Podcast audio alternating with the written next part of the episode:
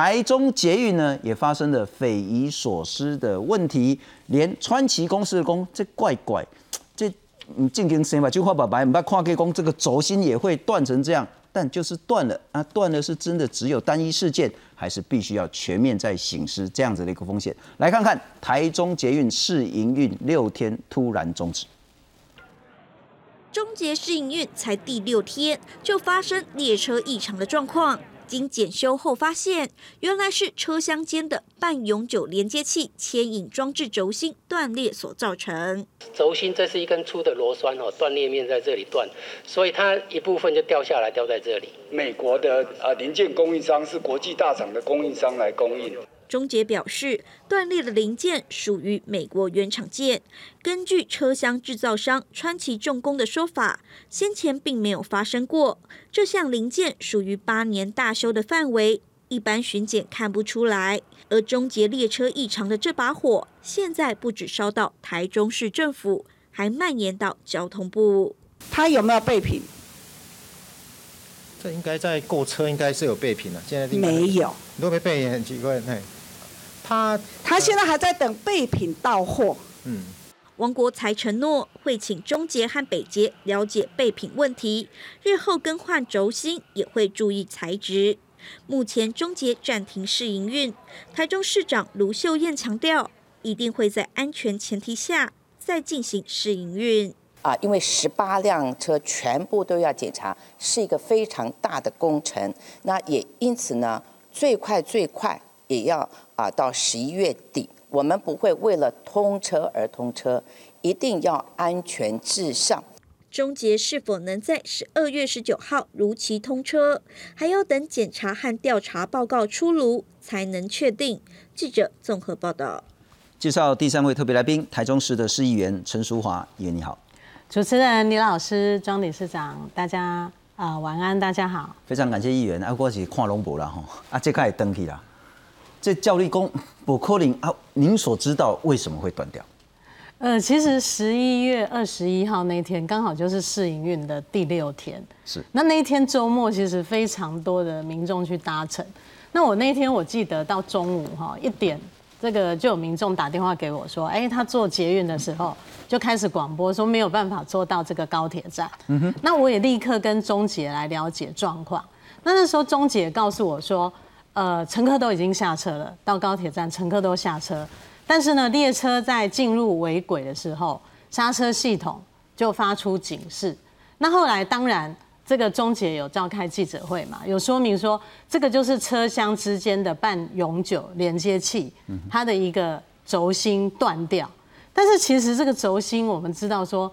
这个是一个很不容易会坏的东西，好，然后呃，怎么可能会断掉？然后这个川崎公司他也说从来没有发生过，是哦。然后说二十几年来，北捷也说二十几年来从来没有发生过。那奇怪不会发生，那为什么在中捷试营运第六天就发生了？所以我觉得这个相关的状况真的应该要跟市民说清楚，因为试营运并不是拿我们市民的安全在试的。嗯哼，所以这个中捷，这个包括台中市政府这个相关的一个责任。好，到底状况是怎么样？到现在呢，其实我听到的，就是说他们还是这个认为说要等北捷局相关的报告。是，但是北捷局跟这个川崎，目前他们大概最快、最快、最快，可能十一月二十九号会有一个初步的调查报告出来。那所以市政府就说，那我们打算月底可能就要恢复这个营运。那十二月十九预计的通车时间还是不改变。那我觉得在这样子乘客安全、人命关天之下，结果台中市政府或者是中捷，就既然还是在思考说，我什么时候要恢复营运，我什么时候要来通车。所以我觉得讲较歹听，都已经等十一年啊，搁等一困啊，无差啦吼。通车政绩怎么会？所以等到那个调查报告，他们的事故的原因弄清楚了，再来试营运。你的意见是这样？对，我觉得应该等整个调查报告，然后清楚到底什么原因。嗯、因为还有十七列的列车嘛。是。那现在中捷跟这个川崎公司北捷局，他们也还在针对这十七节、十七辆的列车继续在检测。嗯、那这个检测要了解说，它到不到底是不是设计有问题，或者是制造有问题，还是只有这一辆有问题？所以这个问问题一定要找出来。了解，我觉得市民乘坐才会安心。了解，不过理事长，我请教，当然这个可能是比较机电方面的部分，它跟整个所谓的土木跟结构比较无关。但说实在，就物理来讲也很难理解，要么呢，也许是说因为太长期、太大力的这种拉扯，导致它在一个比较承接压力的部分呢脆化掉了，或者是那个没办法承大那么力量。六天而已，那那你若讲六天啊，是这十年，那个有可能。六天真的不太可能。是啊，这个部分，要么就是可能他在出厂的时候就是严重的瑕疵品，你怎么理解这个问题？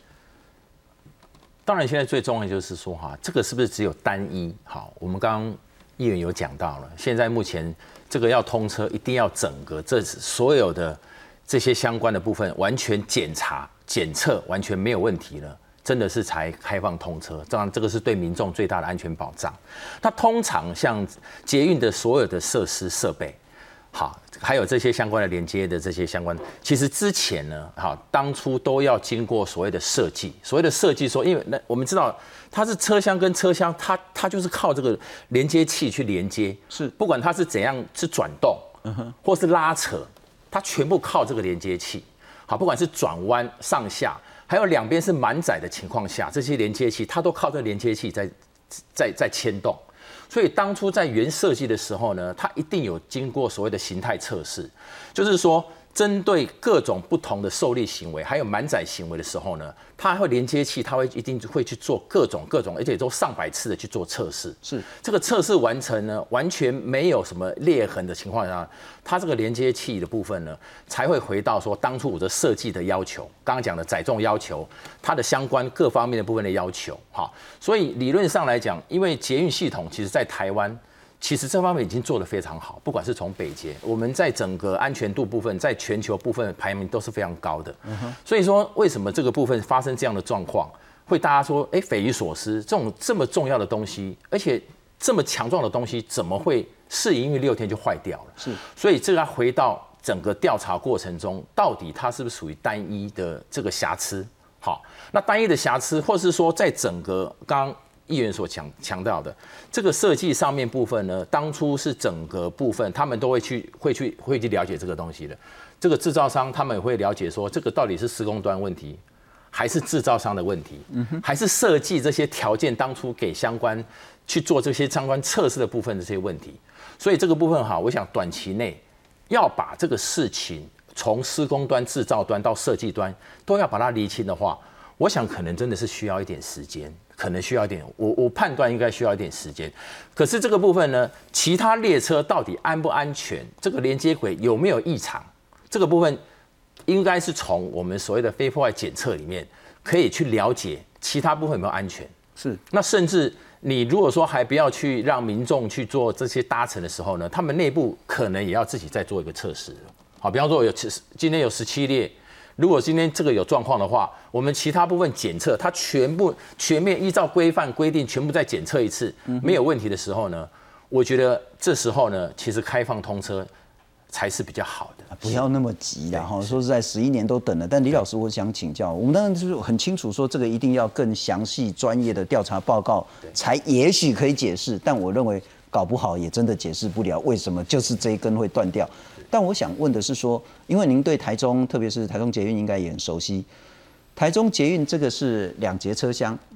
跟台北捷运可能很多节车厢不太一样。那台北捷运，那文湖线可能也是无人驾驶，那台中捷运这部分也是无人驾驶。那我不晓得是说有没有司机这个变数，跟车厢多少这个变数，跟所谓的行经路线的这个弯曲的这个曲度。乃至于跟承载人，就是载了多少乘客，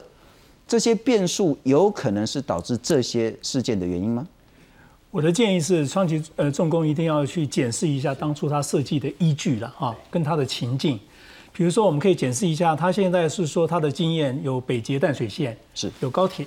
但这两个跟我们目前的中捷的系统是不同的。嗯、第一个中捷只有两节车厢嘛，哈，只有一节，只有一个连接器，是啊。然后，但是北捷它有六节车厢，高铁更长达十二节了哈，而且它都是呃，它不是这个自动驾驶，它是有人来驾驶的哈。另外一个就是它的弯度也不同，比如淡水线跟我们的高铁，它的弯度是非常小的，不像我们的弯度比较大，中捷比较弯，它有三处的这个弯度是比较大的弯度。OK， 所以在自驾的情况下啊，然后自驾的话，它完全完全是呃感应啊，然后它会加减速。在弯道的时候呢，加减速可能会非常频繁的哦，所以它也会造成噪音会会过大啊、哦，加减速的关系，所以我是比较担心了哈、哦。第一个，它设计的依据会不会有完全不同的这个参考的价值哦？比如说北捷淡水线跟高铁跟我们中捷的完全不同的背景、不同的情境、不同的设计条件，这第一个我们必须要担心的哈、哦。因为我觉得轴心断裂啊、哦、是一个非常重大的这个故障。原因一定要找出来啊！是。第二，当然，呃，刚刚也有讲到，李站长也有讲说，我们可能在组装、制造组装上面有没有一些瑕疵啊？品管有没有瑕疵啊？这一根是个案，还是我们所有的轴心都有类似的问题？那这个如果轴心都有类似的问题，我们就要做更多的检验了，包括它现在整个受力的应力应变，它为什么断裂？断裂的原因，它的断裂的过程是怎么样？我们都必须要去做非常详细的检验。是，所以我也建议不要急啊，在我们试营运本来就是找问题啊去做改善啊，幸好找到了，对，找到了。可是轴心断裂是一个重大的故障，是当重大故障的时候，我们一定要花更多的时间。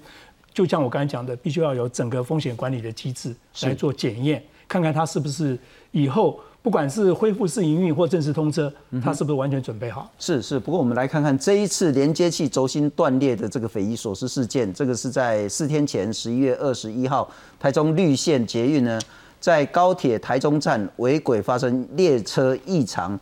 八点结束营运之后呢，各个单位再检查啊，看到这给等你啊，然后。然后呢，要求说要进行专业的非破坏检测。川崎讲说，台中捷运是十八列车厢，九捷呢，台中捷运有十八列车厢了哈，啊，九捷呢是日本原装进口的，九捷是台湾组装的，而这一次断掉的全部都是日本原装进口，所以晚中呀，台这跟台湾没啥关系了哈。连接器是美国做的，那连接器呢，一般都不会拆解，从来也没遇过这里会断掉的。所以也不知道说到底是什么，那在研议怎么办？中捷董事长他说呢，跟美国讨论啊，每一节都要好好去检查，没有在确认十八列车厢都很安全之前，不会恢复试营运。那北捷的机电系统的处长他说呢，中捷是全自动无人驾驶系统，只要有异常都会刹车，所以呢，就算断掉。也不会立即让乘客生命受到很大的威胁等等的。我再请教一下议员了哈，呃，当然有一点匪夷所思，但事后诸葛，除了说在检查连接器之外，您认为还要再多做什么才可以确保乘客安全？其实这一次哈，真的非常幸运，你让这么重大的故障，然后这轴心断裂。是刚好列车已经到站，然后乘客都已经下车哦、喔，是，然后他进入尾轨，然后才发生，才发现说哎有异常。那可是我们就质疑，如果说他今天是在列车在行进当中，是，那乘客都还在车上，是，那怎么办呢？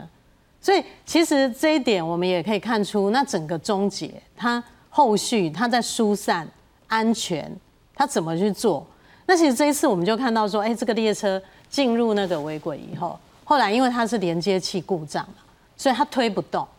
所以我们就看到这个总经理带领的很多的这个人员下去自己推，下去自己推 ，OK， 哦，二十几个人在那边推这个列车，然后把它推进去。当然这个部分是也要赶快把这个轨道清出来，让它可以继续的正常的来来运转。但是你说，呃，很幸运的就是乘客没有在。这个车上嘛，那如果说万一就是发生在列车在行进当中，那中捷怎么去疏散这个乘客？我觉得这就非常重要，千万不要发生说，哎、嗯欸，乘客要走下来，在轨道上来疏散的状况。是啊，更不要发生说前面的已经到台中了，后面还在晃在路中间，甚至有更严重的事情发生。但我请教，如果我们只看当天四天前那件事情。中捷不管是在立即的危机处理上，在疏散乘客上，在其他方面，他有通过这一次危机的考验吗？呃，我觉得是不太及格啦。哦，如果说真的要给钟姐打分数，我觉得是不及格，因为其实，呃，虽然说试营运这个是我们要找出问题，但是这个工程虽然说是北捷做的，可是其实从这一次，因为台中市政府自己是业主，是这个是花我们台中市民的纳税钱盖的，而且市民等了二十年，好不容易才等到了一条捷运，嗯、可是从这个我们看到说，哎，台中市政府好像就是说北捷要负责任哦，柯 P 说他会负全责。好，那北捷要负责任，川崎说他要负责任，他道歉。可是其实台中市政府或者是中捷，我们就看不到说他在这个事件上他扮演什么角色。那当然，当年哈，因为台中市政府跟台北市政府跟交通部有签一个三方协议书，那基本上这个三方协议书它是一个不平等的条约。哦，在这个当中，其实北捷甚至不用来台中市议会备询，所以台中市在这方面会丧失一些主导权。嗯、那这个过去在议会我们就一直在讲，所以在这个部分就看不到，哎、欸，市政府跟中捷到底他可以处理什么，然后他在这个部分就让人家觉得软趴趴的，哦，就只能把这个责任就说推给北捷啊，推给川崎。那其实在这当中，我们自己是业主，我觉得这个市政府跟中捷应该要负起更多的一个责任，而且要展现出一个主导权，他应该要要求在安全上我要做到什么样的一个程度？那这个设计，像刚刚李老师刚刚说的，哎、欸，当初因为川崎并没有这种无人驾驶两节车厢的经验，嗯、其实在两千零九年，当时也有媒体就报道，哦，就传出说，其实北捷已经内定了，在一些规格上就已经内定要给这个川崎来做，结果果不其然，决标出来，真的就是川崎。所以他又没有这样子无人驾驶的经验，双节车厢。那在这个台中中捷，他又有三个过弯，在旧社北屯、在大庆、在四维国小到松竹站，这个弯都非常的大。那会不会因为这个设计，然后制造出现了一些问题？这个就是人为疏失的部分。嗯、所以我觉得在这个部分真的要查清楚。是。那这个就是身为业主的台中市政府，应该要展现魄力，要去要求的地方是是很重要的两个点，是说第一个，除了现在要去查那个轴心，其他的轴心是不是很安全，连接器是不是很安全之外，恐怕啊，既然都停下来了哈，就好好查一下当初的整个设计，不管说这一种双节车厢无人驾驶的概念，以及台中的这些弯道是不是能够承载这样子的一个压力，从设计也许再重新检视一下。第二点，刚刚议员有谈到很重要，中捷是委托北捷、台北捷运来设计新建，然后现在整个中应该都算北捷的了哈，啊，中捷是以后接管营运的部分，但出事的说北捷要负责，当然也对，但北捷如何对台中市民负责，台北捷运如何对台中市议会负责？又如何对台中市政府负责？这个在权责关系上就会嘛产生一个很大的矛盾。我们来看看这一次凸显整个公共工程又是一个匪夷所思的意外。台中捷运绿线列车在二十一号发生异常，暂停试营运。二十三号在台中市议会成议员质询的目标。所有的处理流程没有一个正确的标准。另外，事发的第一时间虽然已经进入台中高铁站的尾轨，但却是由总经理临时派人进到轨道推车才能排除。议员质疑毫无安全性可言。所有人员在上面推车的时候，难道都不会有安全的疑虑吗？第二个，你在推车的这些人员里面有很多好像不是巡检人员或者机动员。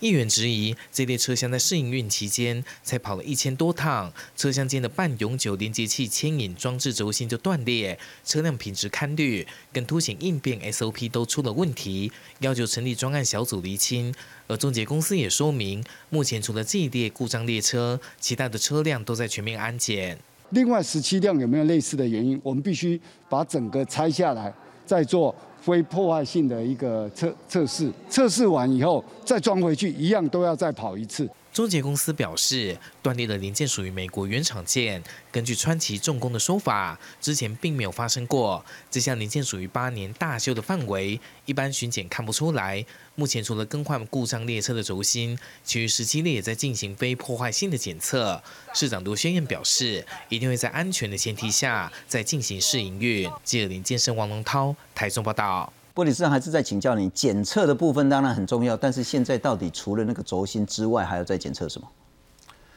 当然现在比较担心是说，其他的连接器这些轴心，它到底里面，哎，目前断掉是很明显，就像断裂。可是其他部分呢，有可能它是不是只有小小的裂？里面在整个轴心的部分，是不是里面有一些我们我们所谓的肉眼看不到的地方？所以为什么他讲要所谓的非破坏检测，他就要整个去检视，从肉眼看不到里面，一般我们讲连接器哈，这些东西只要里面有一点点的小小的裂纹，这个裂纹的话，我们就会有很多的集中应力哈，它很快在转弯的那一刹那就可以马上断裂了。所以他为什么说要用非破坏检测哈，去针对那个完整性的部分，它的连接器的完整性部分，它要重新再去做一个完整的一个检视的原因，就是在这个地方。嗯欸、我不太清楚那个材质是钢还是什么样东西，那有办法透过一种穿透性的检测，不管是叫做什么，也许是什么超音波或什么东西的，有办法用这种。这个都有办法了，这个在我们现在的检测技术都已经是很完整了。是，现在只是说好，纵使这些相关的检测的资料，哈，就是说检测的结果，其他都没有问题。那会回到是不是说我们刚刚老师所讲的，在整个这个情境的这个部分，我们讲比较大的过弯的这些东西，可能在整个中捷部分呢，它要再做详细的测试，这样怎么样的大弯呢、啊？速度过过程中哈，到底是不是纯粹只是单一的？所谓的部分产品的瑕疵，如果其他部分都没有问题的话呢，那我们只要把这个瑕疵品换掉，基本上就没有问题了。可是它要让它永久营运，让民众能够比较安心的情况下呢，它在每个情境里面呢，它要完全都测试完成，而且都确保安全无虞的时候，它才有办法做的。是，所以现在要说服台中市议员或说服台中市民，恐怕不是只有说检查我这个连接器都没问题，恐怕要给更多更多说服人的这些论述跟数据。不过我们来看看，我们根据苹果日报最近也整理出来，这个台中捷运在试营运期间有七大疏失啊，哈，应该很多台中市民都看到了，包括说。启动的时候呢，那个声音太小了，鸟鸣声太小啊，乘客根本听不到，所以呢会发生所谓的车门夹到人的这个事件。再来转弯的时候噪音太大，哎、欸，这个就很有趣，为什么转弯太大声？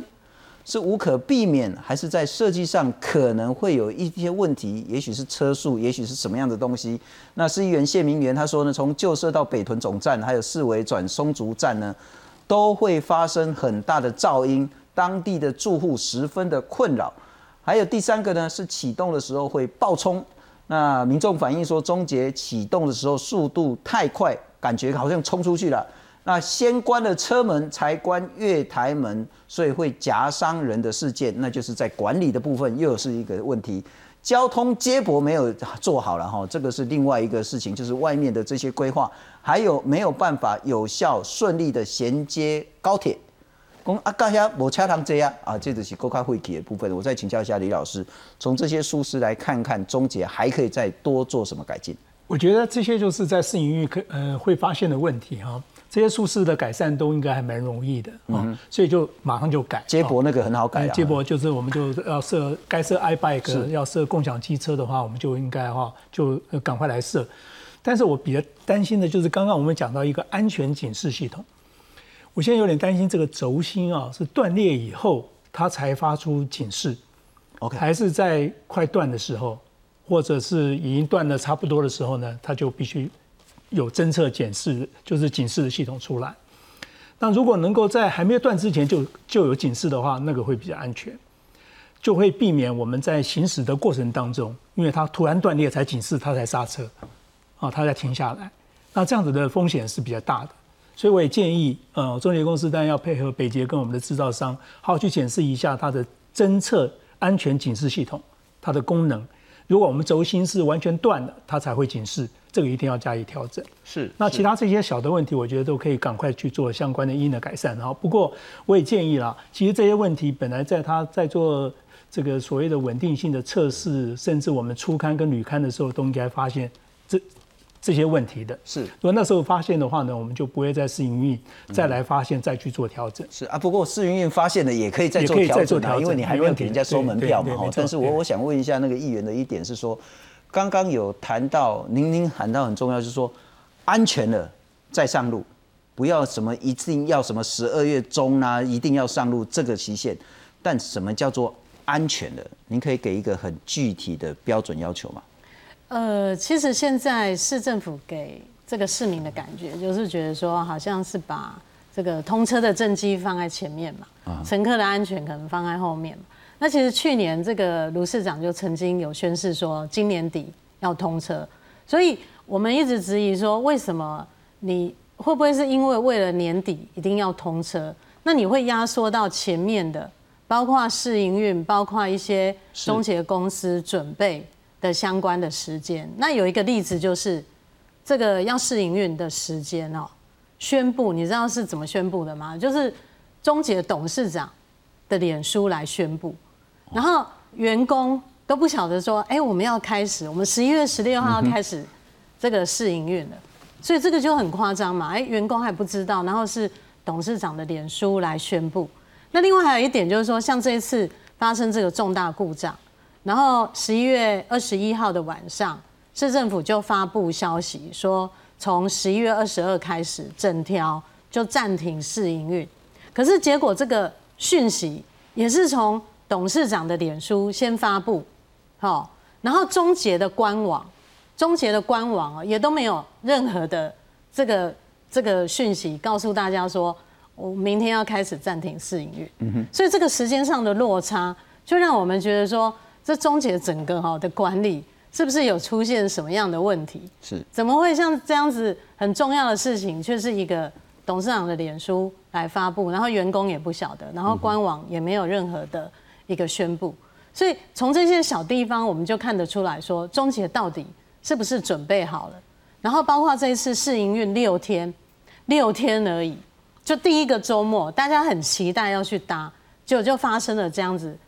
主持人刚刚讲匪夷所思，没有人知道说为什么这个东西应该是永半永久性的，既然会六天，人家是八年哎，八年可能才会去大修，然后把它这个换掉，而且甚至不不一定会换，是，它竟然六天就换掉，就坏了，所以这个部分就让我们觉得说，到底这个安全的标准是什么？你告诉我们安全了，结果却是拿市民的生命、乘客的安全在做测试吗？所以我觉得这个要部分一定要北捷、中捷相关单位一定要提出非常具体的一个报告，我们才能够相信。